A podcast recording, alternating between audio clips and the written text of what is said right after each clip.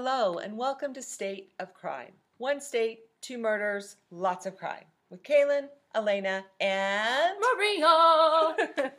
So we have Maria back, which is super exciting. We love when she's here. We do. I Um, love when I'm here. we do us too. So this week is going to be a little different. One, Elena and I have swapped our days. So my case is going to be first, and then Thursday is going to be her case. But we have we there's a method to our madness on why we are doing this. Another exciting thing is this is our last state until we go international for a few weeks. Really? This we are halfway Yes. through. This is our 25th state. Ooh. So we have I don't know if I told you about this actually. no. So maybe if you listen to last week's episode, you'd know. oh my god. I know. I've been slacking. I'm sorry. Anyways, so we had decided that once we got halfway, we wanted to kind of try to take a little break from mm-hmm. the U.S. and we are going to go international for a few weeks, pick a different, con- a few different countries, and do some things there, which is exciting. Yes. We also announced that we are not doing Jack the Ripper. No. Oh, he was the first one that popped in my head too. I was like, Ooh, Jack He's the Ripper. so done. He's Really? just so overdone. Everybody he knows is, everything. yes, and he's kind of that form of a nightmare. So Yes. he's yeah. So we are excited that this is going to be our last week for a little while in the US. I'm pretty pretty stoked to get out of the US for a while. I'm pretty excited about it. So, today we are in New Jersey and another change that has happened this week is you and I are very aware of each other's cases. Yes, and that was totally by accident. Yes, too. we both know quite a bit about each other's Mhm. cases. Um, Maria does not. Maria does nothing. That's because she doesn't know what our cases are, but once we start talking about them, I think she probably knows. maybe mine more than yours because I feel Okay. like mine is more. Yeah, mine. I felt like when I started getting into it, a lot of other podcasts have covered it, Mhm. but it's still not one of those that doesn't seem to have a, a like as large a footprint or as much no, Mhm. you know knowledge as yours. Yeah. So So we're gonna jump right into it. Okay. Today, I am going to talk about the List family murders.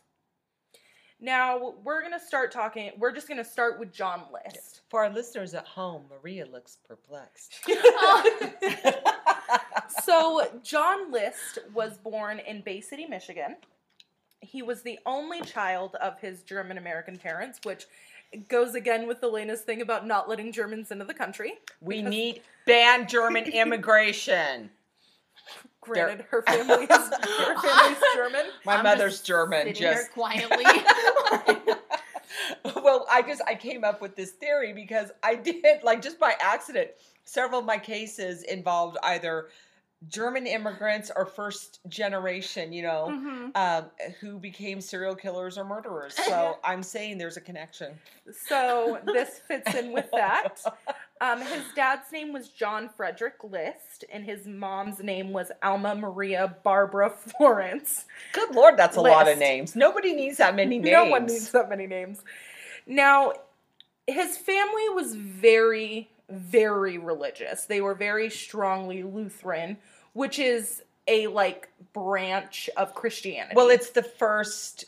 It's the first real Christian church to break off from the Roman Catholic Church. I mean, and again, German, Martin Luther, breaking off, 95 theses on the door, all that stuff. So, Yeah. yeah. So they're very, very, very religious. His father was a Sunday school teacher, and they were all, for their entire lives, were very, like, the church was everything to them. And in 1943, John lists, John List enlists in the U.S. Army. And he served in World War II. And then in the next year, in 1944, his father died.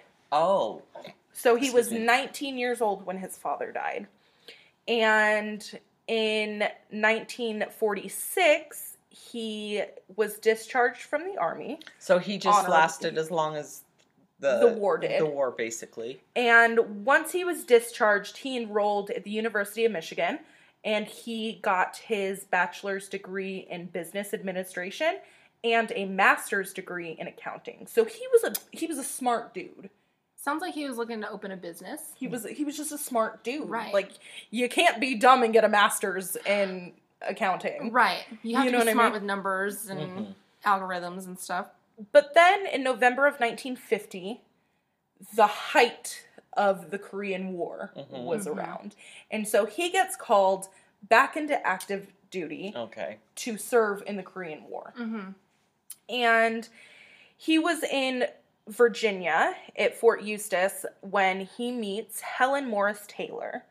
Now, this is the widow of another officer also in the Army, and her husband had died in the Korean War. Okay. So they meet, they fall in love. She has a daughter named Brenda from her 1st Mhm. husband. And on December 1st, 1951, John and Helen get married. Wow. And they get married in Baltimore, Maryland, and they move the three of them to Northern California. And this is where John serves as an army accountant. oh, okay. Now they move around a lot. Because he's still in the army, correct? Is, I was going to Yes. say, does that have something to do So- with being in the military? after well for a little while he completed his second tour in 1952 and then he after that he had gotten out of the army and he they moved to michigan where he would be an accountant he would work in an accounting firm and then after that he worked as an audit supervisor at a paper company in kalamazoo i love that I just love that. So do I. Michigan has some of the greatest town names of any state in the union. so- Exactly. And in while they were in Kalamazoo, while he was working as an audit advisor, there were three more children born to them. Now, in 1959, John ended up being the general super- supervisor of the company's accounting department. But his wife, her health started declining. She which we'll talk about a little a little later. But her health started declining. She became erratic which we also goes into some of her health issues she became extremely unstable. She was an alcoholic. There was just a lot of issues. And in 1960 helen's daughter from her first marriage brenda moves out gets married. She just kind of is Branches out herself of, out. yes exactly. So John then moved the rest of the family to Rochester, New York, and he took a job with Xerox, and he eventually became the director of accounting for Wow. Xerox. And in 1965, he accepted a position as vice president and comptroller at a bank in Jersey City, New Jersey. Now, he's taken a lot of jobs Right. what they what it, they don't really talk about much is his lack of ability to keep a job. That was honestly, I was just kind of waiting to see if there was any other jumping around Mhm. because it sounds like there's a bit of a pattern. And who's reporting on his wife's erratic behavior and alcoholism? Do these come from outside sources or from him? So a lot of it is from him, but we do have reasons to believe that what he is saying is true. Okay. We get doctors that had come in before stuff has happened, Okay. and we now know why she was erratic, and it makes sense. Okay. So we'll actually.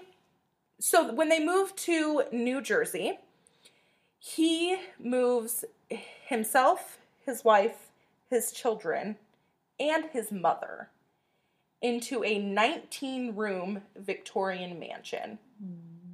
Which was my childhood dream home. I wanted a Victorian mansion so much. I still kind of Okay. do. I'm not going to lie. So, you know, a house is big when it has its own name.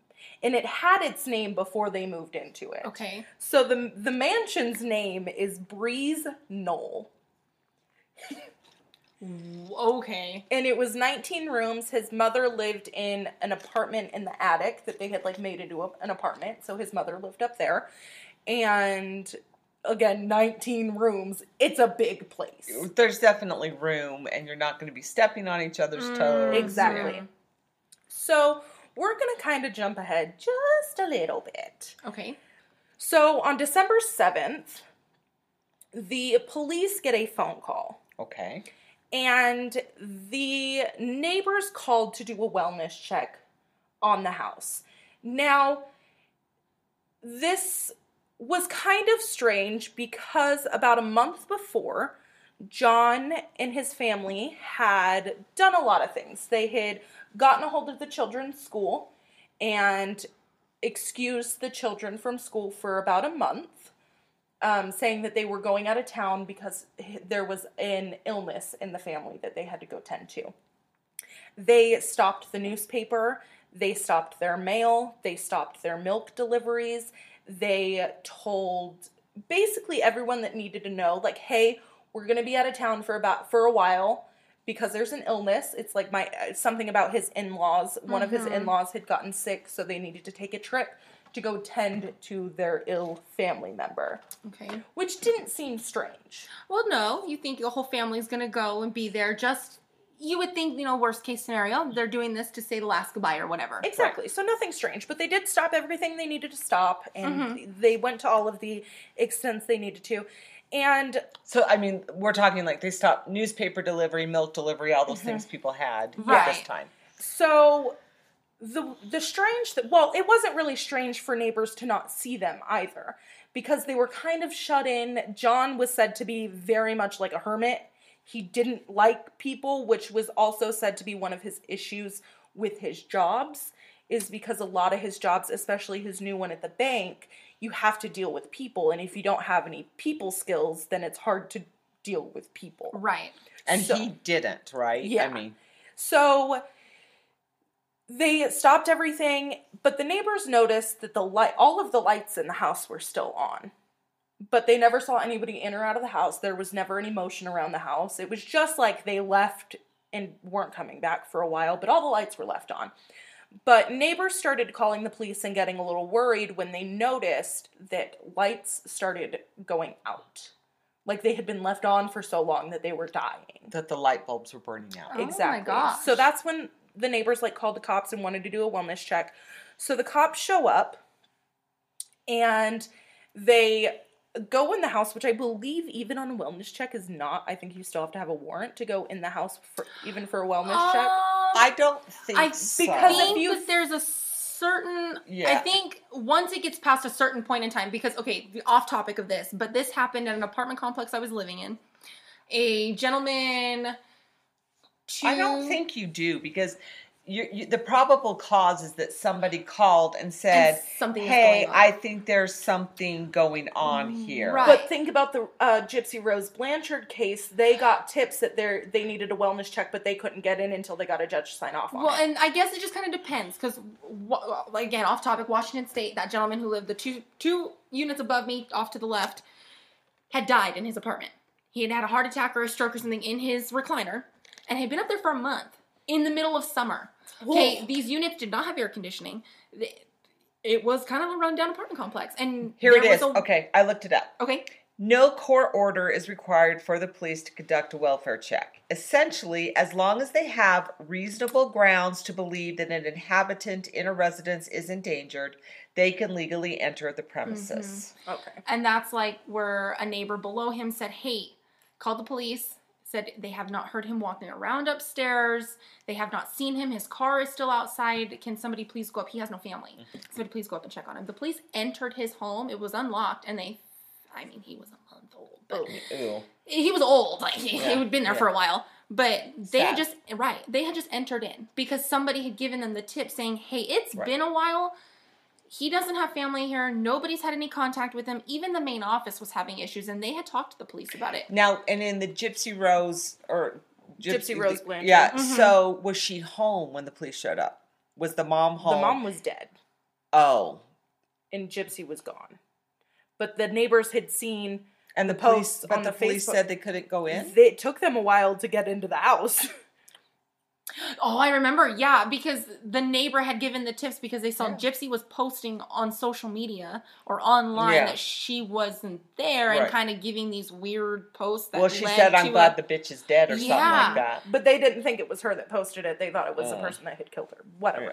But yeah, it took them a while to get in the house, which was Okay. confusing. Also, different time. Yeah, right, right. Yeah, yeah. So the police officer gets there. He goes in the home, and first thing he realizes is it's cold. It's fucking cold in this And it was in December, correct? December talking- 7th. Okay. And so he then continues going through the home to see if anybody's there. And he makes it to what was called the ballroom.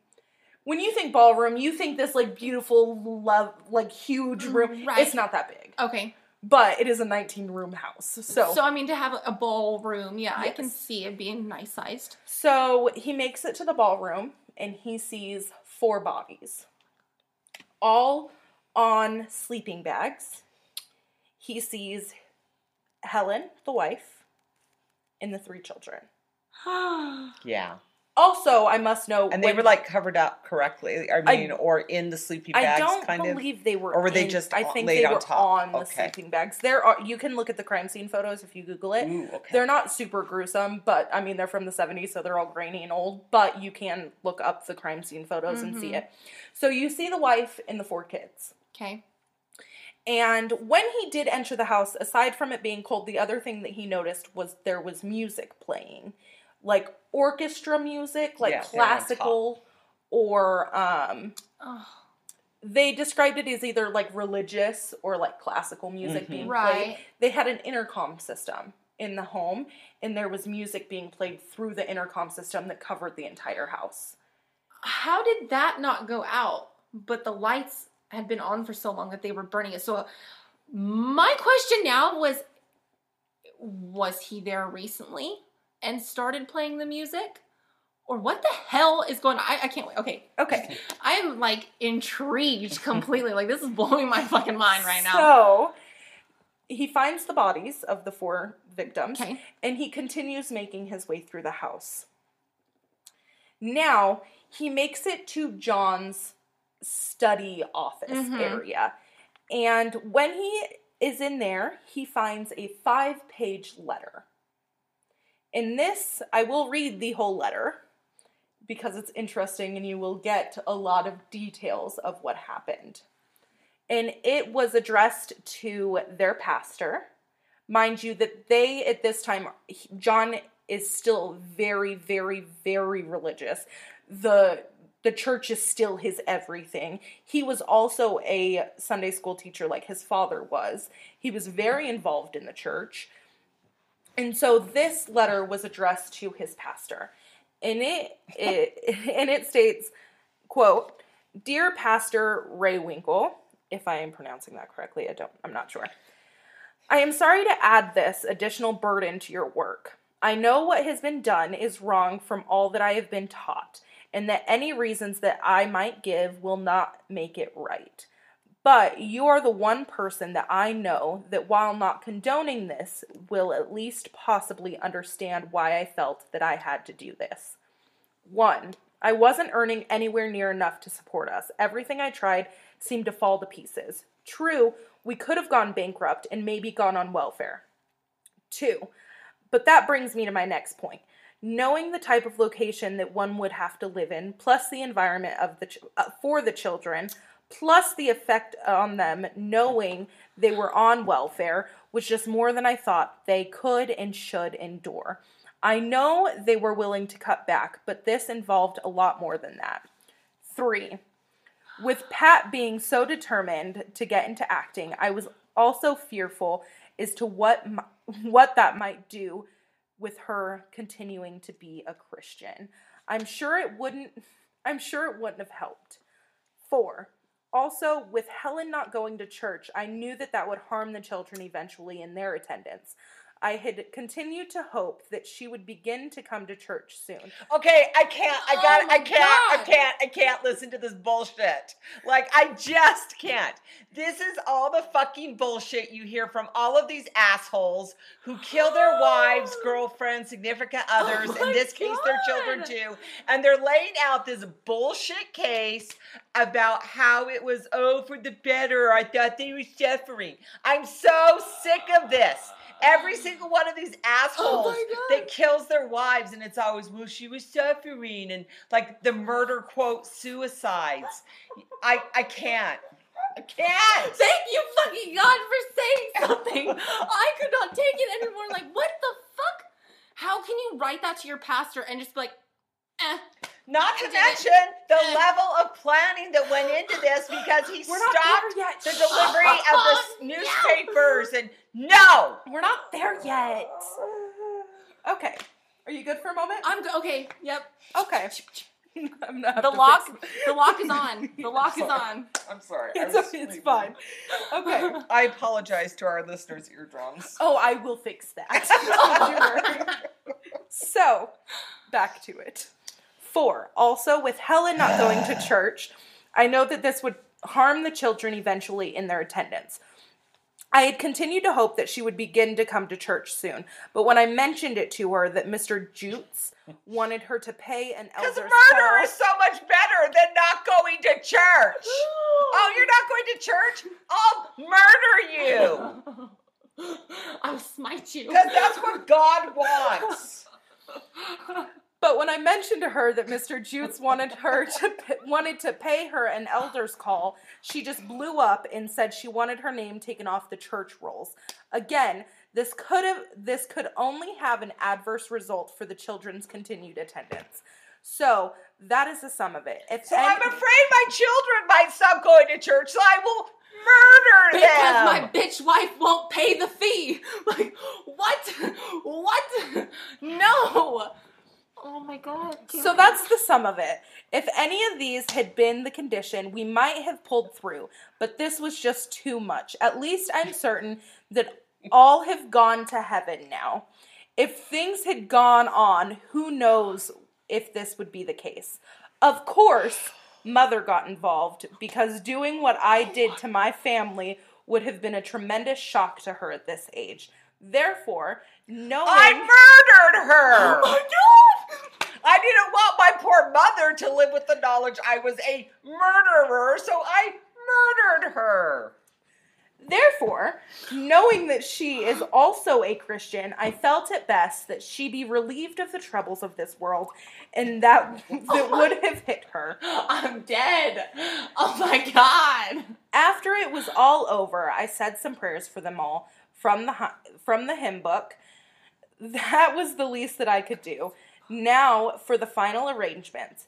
Helen and the children all have agreed that they would prefer to be cremated. Please see to it that the costs are kept low. For mother, she has a plot at the Frank Frankenmouth. Please see that the costs are kept low. Let me wor- worry too also about the cost it's going to be. Because my bitch wife wouldn't pay the fee. Oh my god. For mother, she has a plot at the Franken Frankenmouth Frankenmuth Church Cemetery. Please contact Mr. Herman Schleckis. I'm a, What name? That's a great name. Route 4, Vassar, Michigan. Vassar? Vassar? Vassar. Thank you. He's married to a niece of mother's and knows what arrangements are to be made.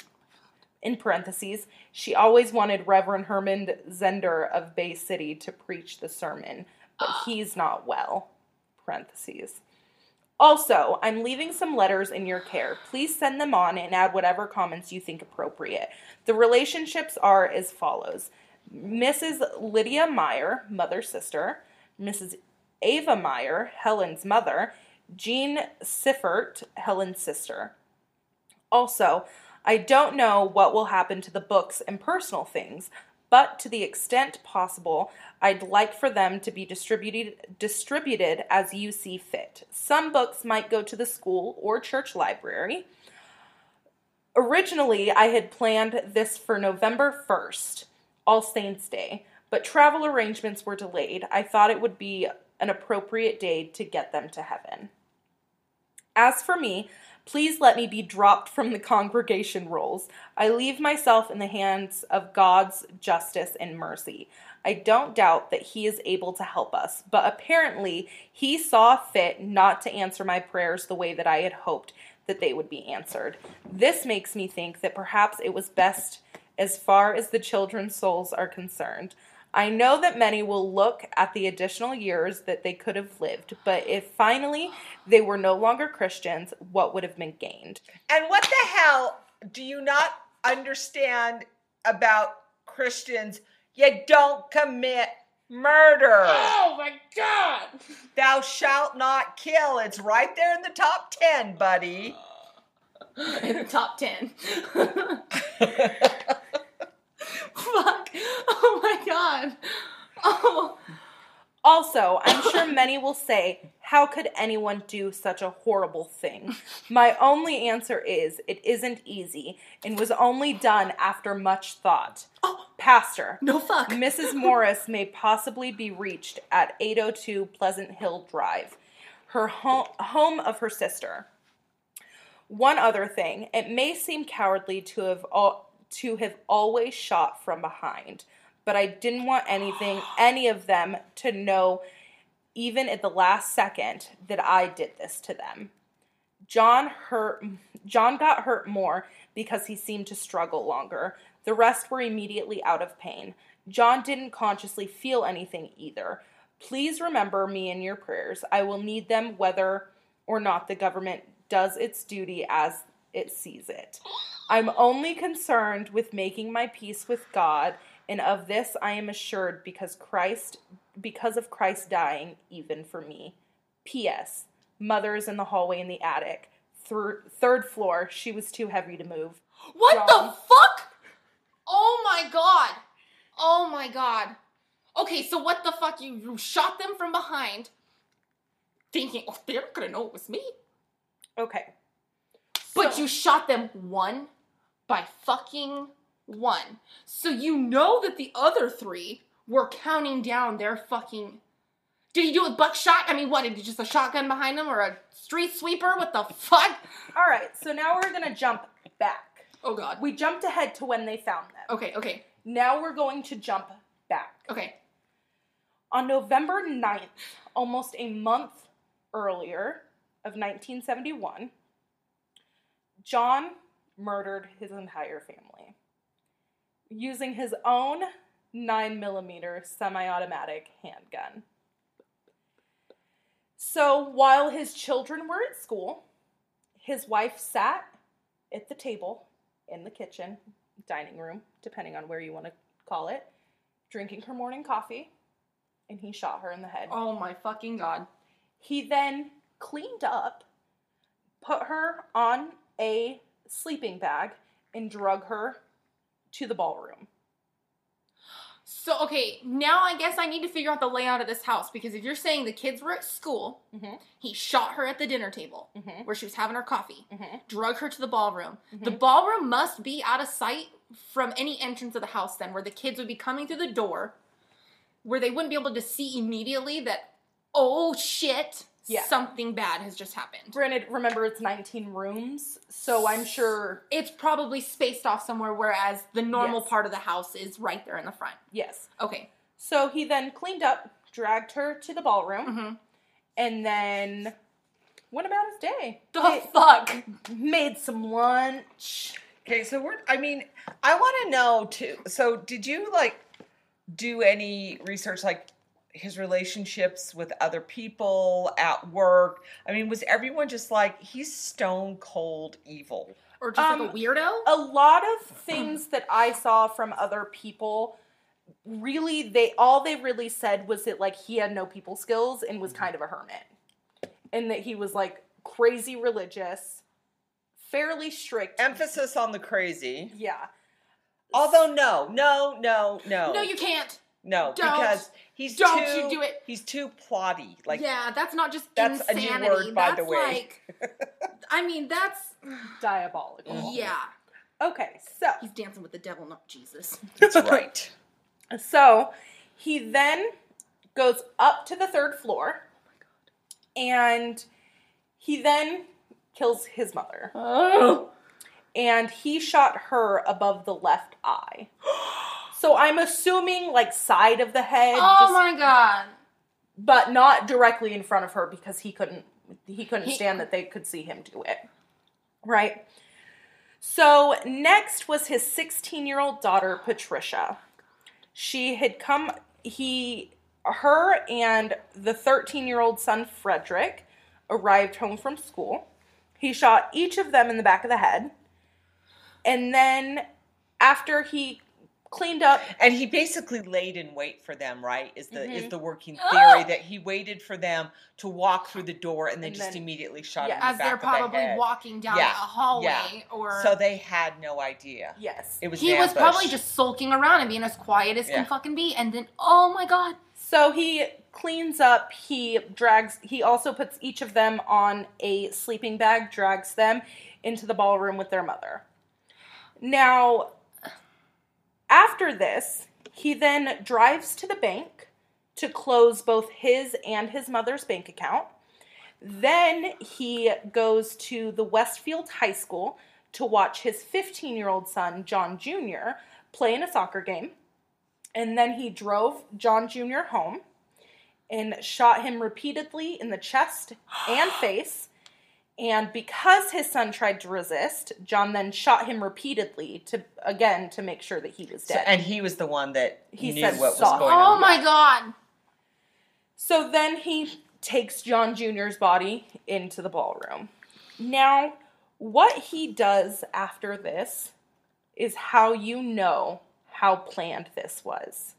So aside from him clearly saying that he was going to do it in November, he said it was going to he was going to do it November 1st, but it just didn't work out with his schedule, so like You know, fuck off. Like Well, I was gonna totally murder my entire family today, but then suddenly I remembered I had to meet Patricia for lunch, so I'm like, oh, I'll just put it off for a month. So he then writes his letter to his pastor and the whatever remaining letters that he had talked about in that letter to family and people. And then he goes around the entire house and he takes every photo and cuts his face out of them. Yep. Which, if you think about it in a murderer's perspective, fucking genius. They do not have a current photo of him now. Oh my god. Oh, He cut his face out of every single photo that they had of him. what the fuck? Oh my god. He I don't then, I don't I don't like this one. Well, and there's something else. Not, I mean, not only is like that, like you said, like brilliant as far as because this is the night, like how else are they going to track him, right? Right. You know, I mean, a photos are much rarer in general because it was more expensive to buy film, get it developed, that sort of thing. People didn't have the same numbers of photos that we do now. Well, they didn't have access like we do. Exactly. And but there's also something very psychologically telling about that too. that I'm not a part of this family. I'm not connected. I'm you know what I mean like that removal of yourself from the family unit. Mhm. There's something really creepy about that. So then he packs up some stuff. He turns the music on and he drives his vehicle to JFK Airport. Oh my god. Poor Maria's dying. All right. Are you ready to Oh, continue? Yeah, You good? I'm good. Let's do this. So, once police find all of the bodies, at this point, where the fuck is John List? What? Long fucking gone. So they track his vehicle to the JFK airport. Okay. But after doing some investigation, there is no sign that he bought a ticket or got onto a flight.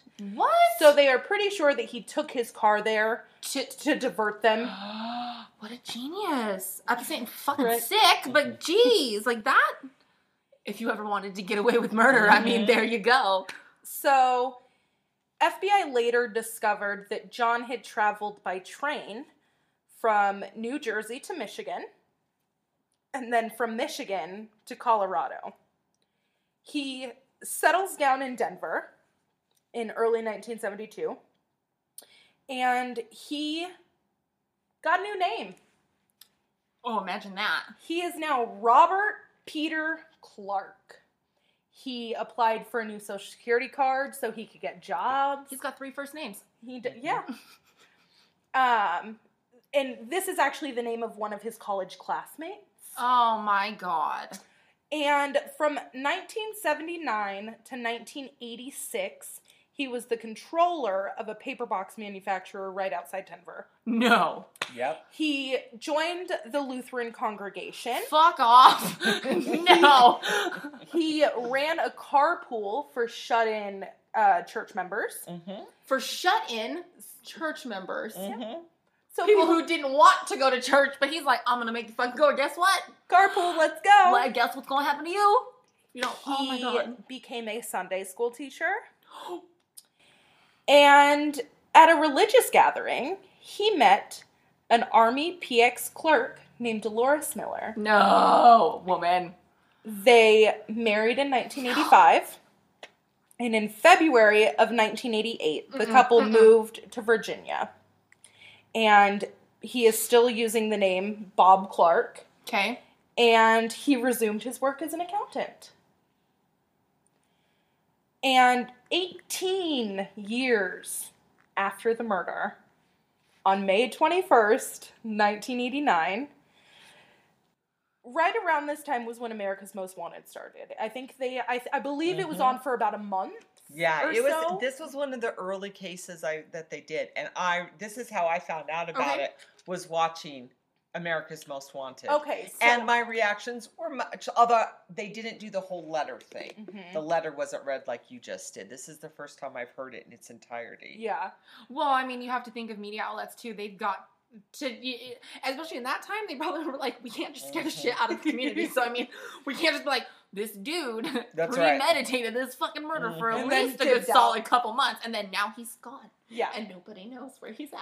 So there is a uh, forensic artist named Frank Bender, and he does amazing fucking work. Mhm. Okay. Now, what he normally does is he takes um, unidentified remains and he is able to create a bust of what this person looked like. Mm-hmm.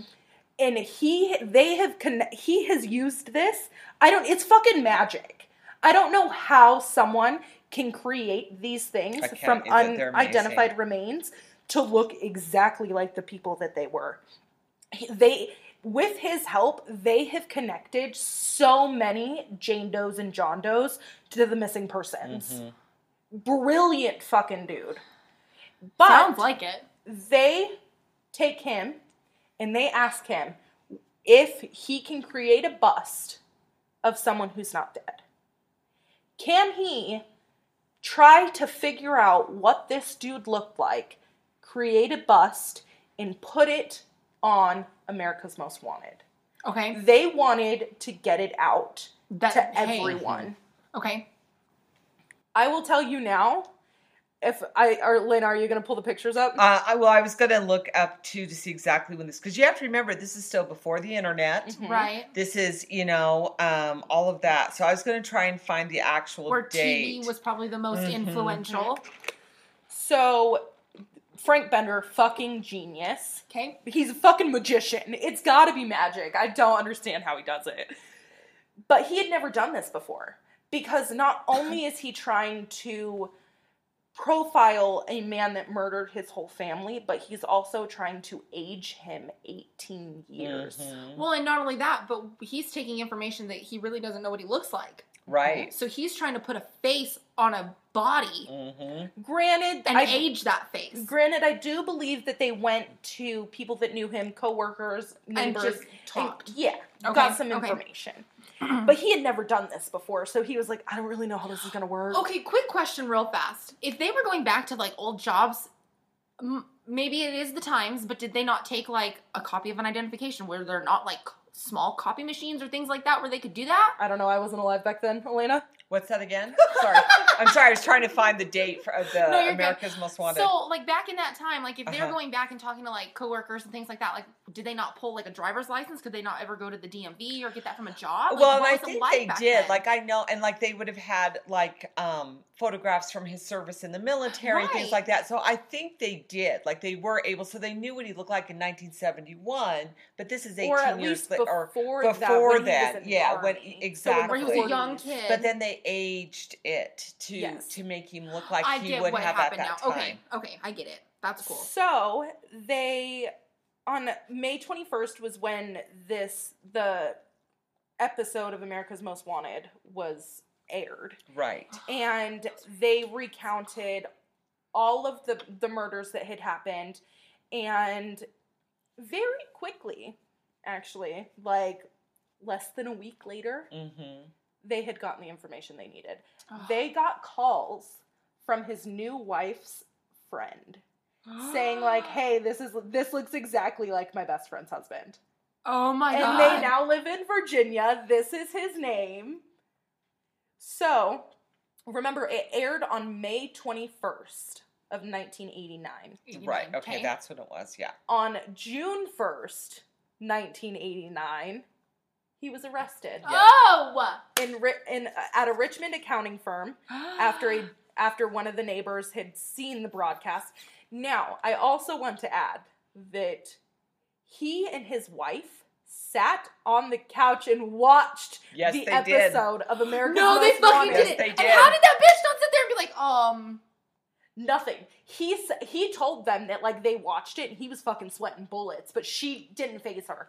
what the? Well, because you would never think. I mean, honestly, I you mean, would I think you might think, "Hey, that dude looks a lot like my." kind of like a doppelganger. But you've been married for 18 years. I, I mean, I don't think there'd been any issues, Mm-mm. right? But yeah, No. which is even creepier that you could do something like this. okay, kill your whole family, Your children, your kids, and your mother. your fucking kids, and then turn around, marry somebody else. And like, by oh, the way, he slept in the mansion that night after he murdered them. No! I don't know if we mentioned that. He murdered all of them.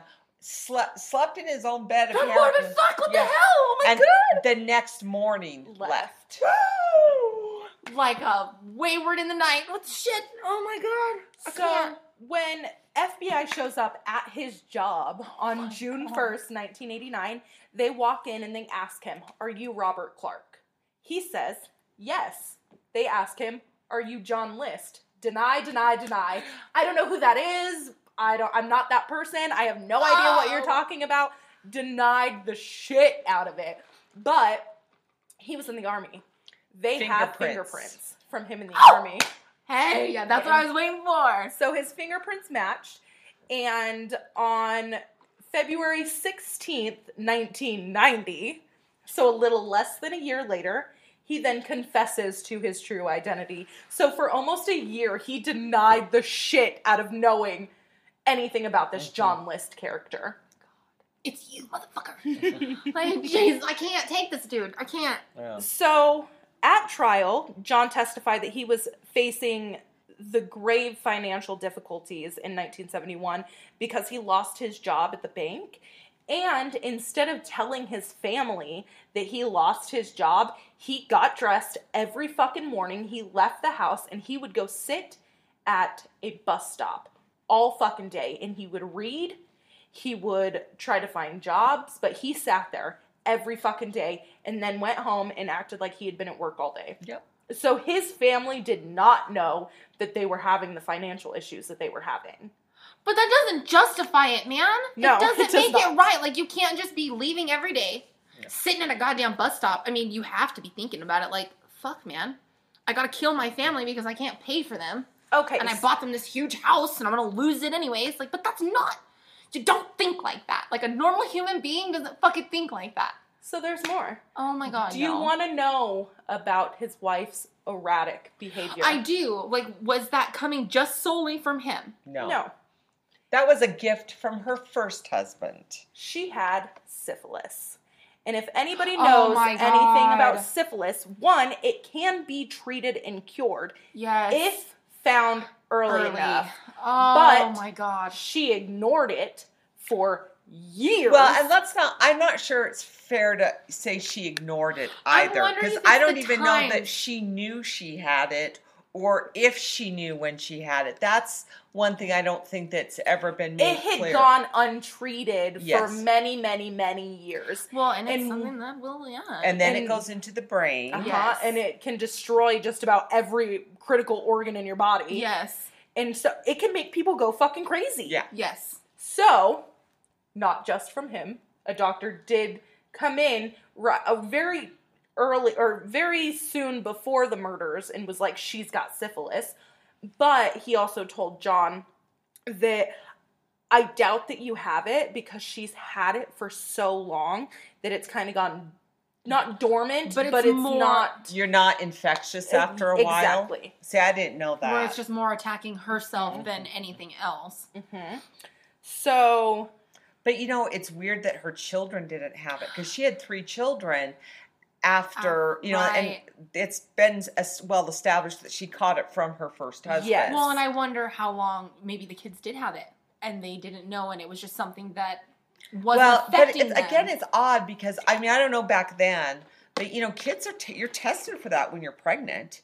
They run an STD test. They Yeah. test you Oh, for yeah, everything yeah. when you're pregnant. That's part of standard pregnancy care. yeah. So it's really odd to me that that had never. Maybe it wasn't. Maybe it wasn't the norm or back maybe then. she had had it long enough before she had her children. But it still should have shown up in her blood tests. Yeah. I mean, yeah, she's still creating. It's still in your blood. Yeah. Or is it one of those things where they were so religious that they didn't have their kids in a hospital? Oh, Uh, no, that wasn't a thing back then either. I mean, no, and especially not Lutherans. There wouldn't have been the whole home birth hippie thing like you find today Gotcha. with the non-vaccinators and all that Ugh. crap. There's they weren't part of that. No.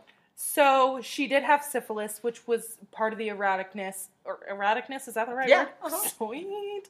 Um, also, the alcoholism on top of it. doesn't help. Yeah. That's also going to cause your, you know, Yeah. Mhm. neurological issues. Um, but apparently, according to the trial testimony, Helen pressured John into marriage by falsely claiming that she was pregnant and then insisted they marry in Maryland, which at the time did not require blood testing to obtain a marriage license. But again, is that just from him that she claimed she was pregnant and yada? You know what I mean? Like, yeah. She's not here to speak for herself, Right. and fuck him. I mean, he's.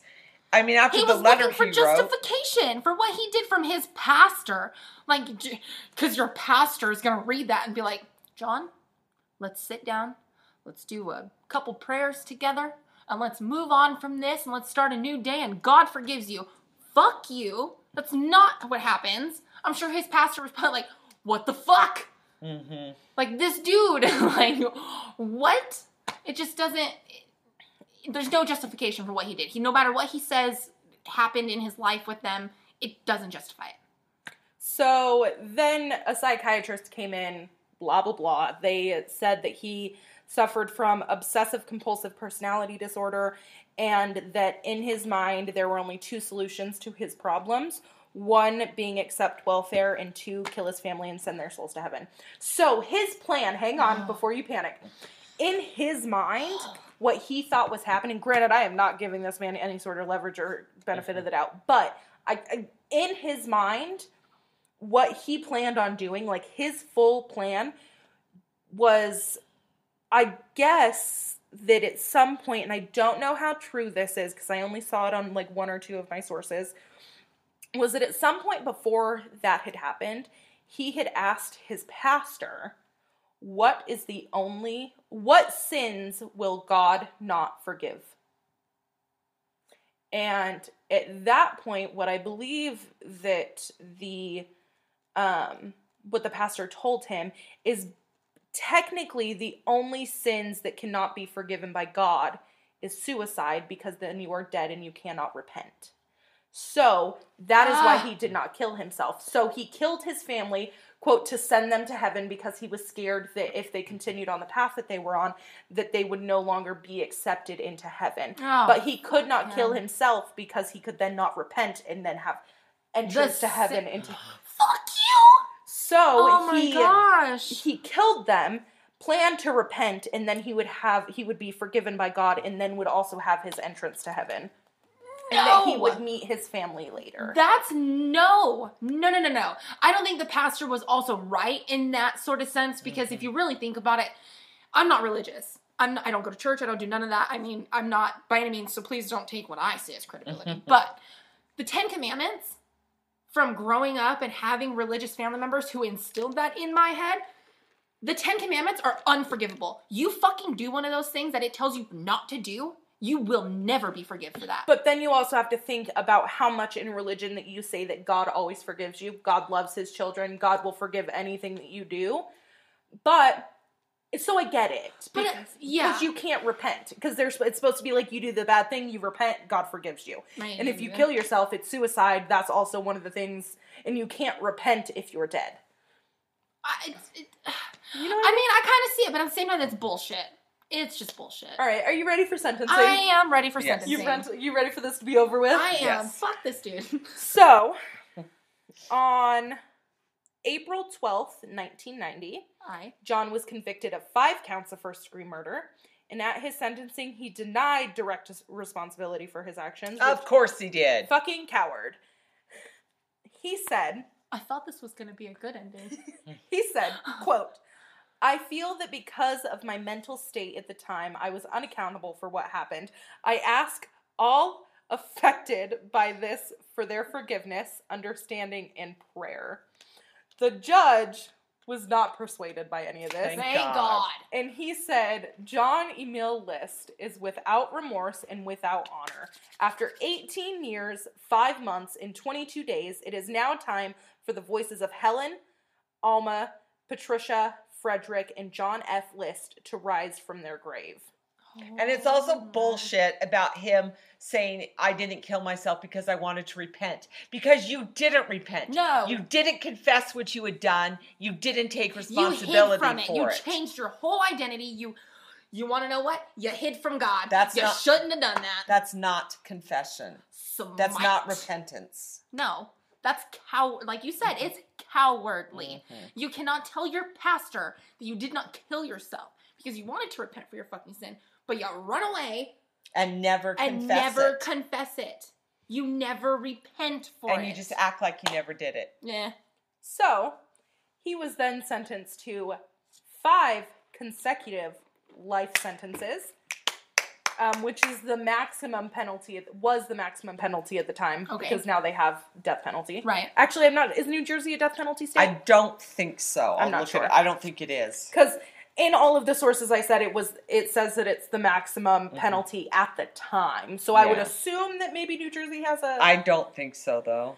Um, but John, this is not the end. So sorry. John, of course, files an appeal for his convictions on the ground that his judgment was impaired by PTSD due to his military service. Yeah, yeah, shut up and die. He also argued that the letter left behind at the crime scene, essentially, which it was his fucking confession, New Jersey does not have the death penalty. Sorry. Okay, no, you're you're good. Thanks. Um, so like his confession letter was confidential communication to his pastor and therefore inadmissible as evidence. Drop dead. You left it next to the dead bodies of Yeah. your family. It's only confidential if you mailed it or whatever. But the federal appeals court rejected both. Good. Um, he later expressed a degree of remorse for his crimes. Fuck off. He said, I wish I had never done what I did. I've regretted my action and prayed for forgiveness ever since. Too little, too late. Too little, too late. But he did say um, in 2002 when he had done an interview that because they asked him why he didn't take his own life, and he said that he believed that suicide would have barred him from heaven, where he hoped to reunite with his family one day. Fuck Mm. you. Oh Yeah, because you god. wanted you want the people you know the, the people you murdered want Wanna reunite you. with you and be with you forever. That's their idea of heaven to have to live with their murderer. You know, I think this is the first case that everybody else has been super angry, and I'm just smiling at their anger. Yeah, like this. I'm not. I okay. I was not expecting this when you were like, "Oh, and it's gonna be great because you have no idea what we're talking about." I'm just kept in the dark, so then I sit here, fucking dying. like, no, that's But- not how it's supposed to work. First of all, we're still not mm-hmm. done, but the rest is Oh shit! but the rest is good, so it's fine. On March 21st, 2008, at the age of 82, No. John List dies of pneumonia. In prison. Mm, mm, mm, mm. That's what you get, motherfucker. That's what you get. God smited you. That's why I've been saying this the whole time. Smite her. Smite. So in a um, in a news article with the Newark Star Ledger, they called they referred to him as the boogeyman of Westfield. Fuck. Okay, so there's another thing that is not. I don't think it's it's what's the word I'm looking for? It's funny. Mhm. Oh! it's funny. So, in an unrelated, maybe unrelated, who knows? Um, another thing that had happened very shortly after the murders, Mm-hmm. um, the house, the mansion, the big old mansion, Breeze Knoll, burns down. It was set on fire. It is currently unsolved. Still unsolved as to who set the How fire. How long after the murders did it burn down? Do you know? I do. Give me just a moment. Because I can fi- totally see him Being the one to go back or and something. do it. I don't think so Okay. because of what was left. So, I don't know if I can find it at the moment, but I will get there in just a minute. So, the house is set on fire. They did call it arson, but they do not know who did it, so it is still technically unsolved. But the part of the house that did not burn was, I believe they called it a skylight Uh huh. And it was supposedly an original Tiffany work Oh. that was worth enough to get them out of debt. No fucking way. Yep. No fucking way. What about the irony right there? Like, you stupid motherfucker. well, You I don't. I don't. I don't even think he was stupid. I think he knew. He just. Well, all of this is an yeah. excuse. But at the same time, it's like right there. There was your answer. Why did you have to write that for your pastor? Why did you have to kill your family? And then just be like, well, I think he just. I think that's I'm just done. it. I think this was. I just didn't want to deal with it. It Yeah. was too tough. And we see family He- annihilators like this, and that is almost whatever the stupid excuses they give. At the base is, I don't want to deal with my own responsibilities. exactly. He doesn't want to. And what I probably was is he didn't want feel bad for the family being Oh, on no. welfare. He's looking at himself like, I'm a college graduate. I'm too good for this. I'm too good for this. That's I've been it. an accountant. I've been a banker. I've been this. I've been that. I am not gonna live on welfare. I will not live in the ghetto. Like It's Fuck you. narcissism. exactly at I, its I'm, a, I'm, finest. I'm gonna take care of me. I'm gonna do me. Bye bye. Bye. So the reason I don't think it was him that came back I to set think the so. fire is because he left it. Had he taken it, that would have been. Had it been gone, that I would have been guess different. yeah, that would because then he sees value in that, and he's like, well, you know, hmm. but The house I'm- has since been re. There's there's now a new building where the old one stood. Well, Somebody built a house Rose on it. Red, my God.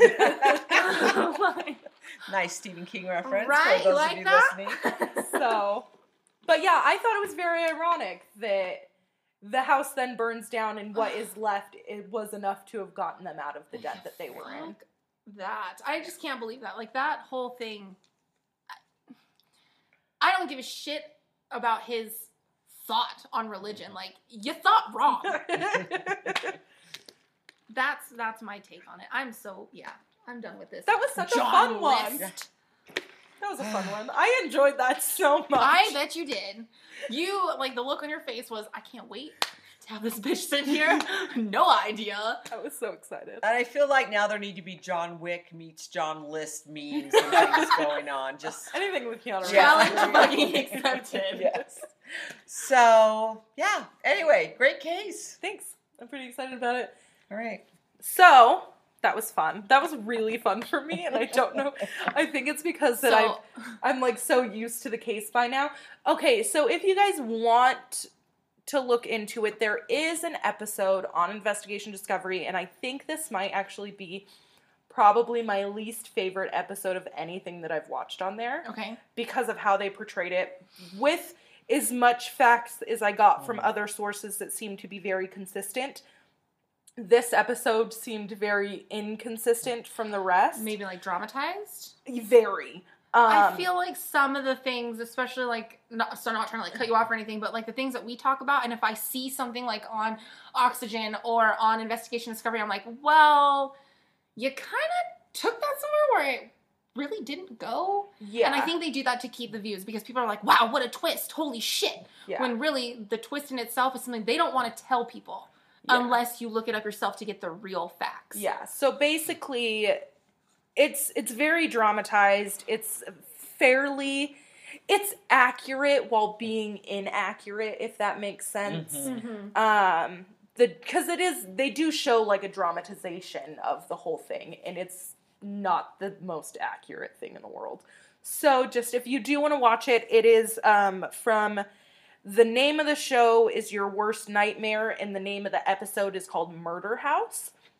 I wasn't the biggest fan, but if you want to look it up, go ahead. Um, also, if you go onto Google, type in John List bust, you there is uh, side by side uh, like profile photos of John List in the bust that They Frank did. uh, Frank something I don't remember his last name now that Frank had made. I it's fucking magic. Yeah. There's no fucking way that it's that spot on. Here, I'll show you. He's amazing. It's nuts. Yeah. So But uh Thursday, we're back with Elena's case. yes. Mhm. Which I also again we did we did a weird thing where Yeah. we both know each other's cases Right, very and well. it's and they're very close geographically. I mean, obviously, New You know, Jersey. they're both in New Jersey, but even within New Jersey, they are very, very close together. And in fact, That's him. That's the best. your case took a lot of attention off of my case. So, Mhm. yeah.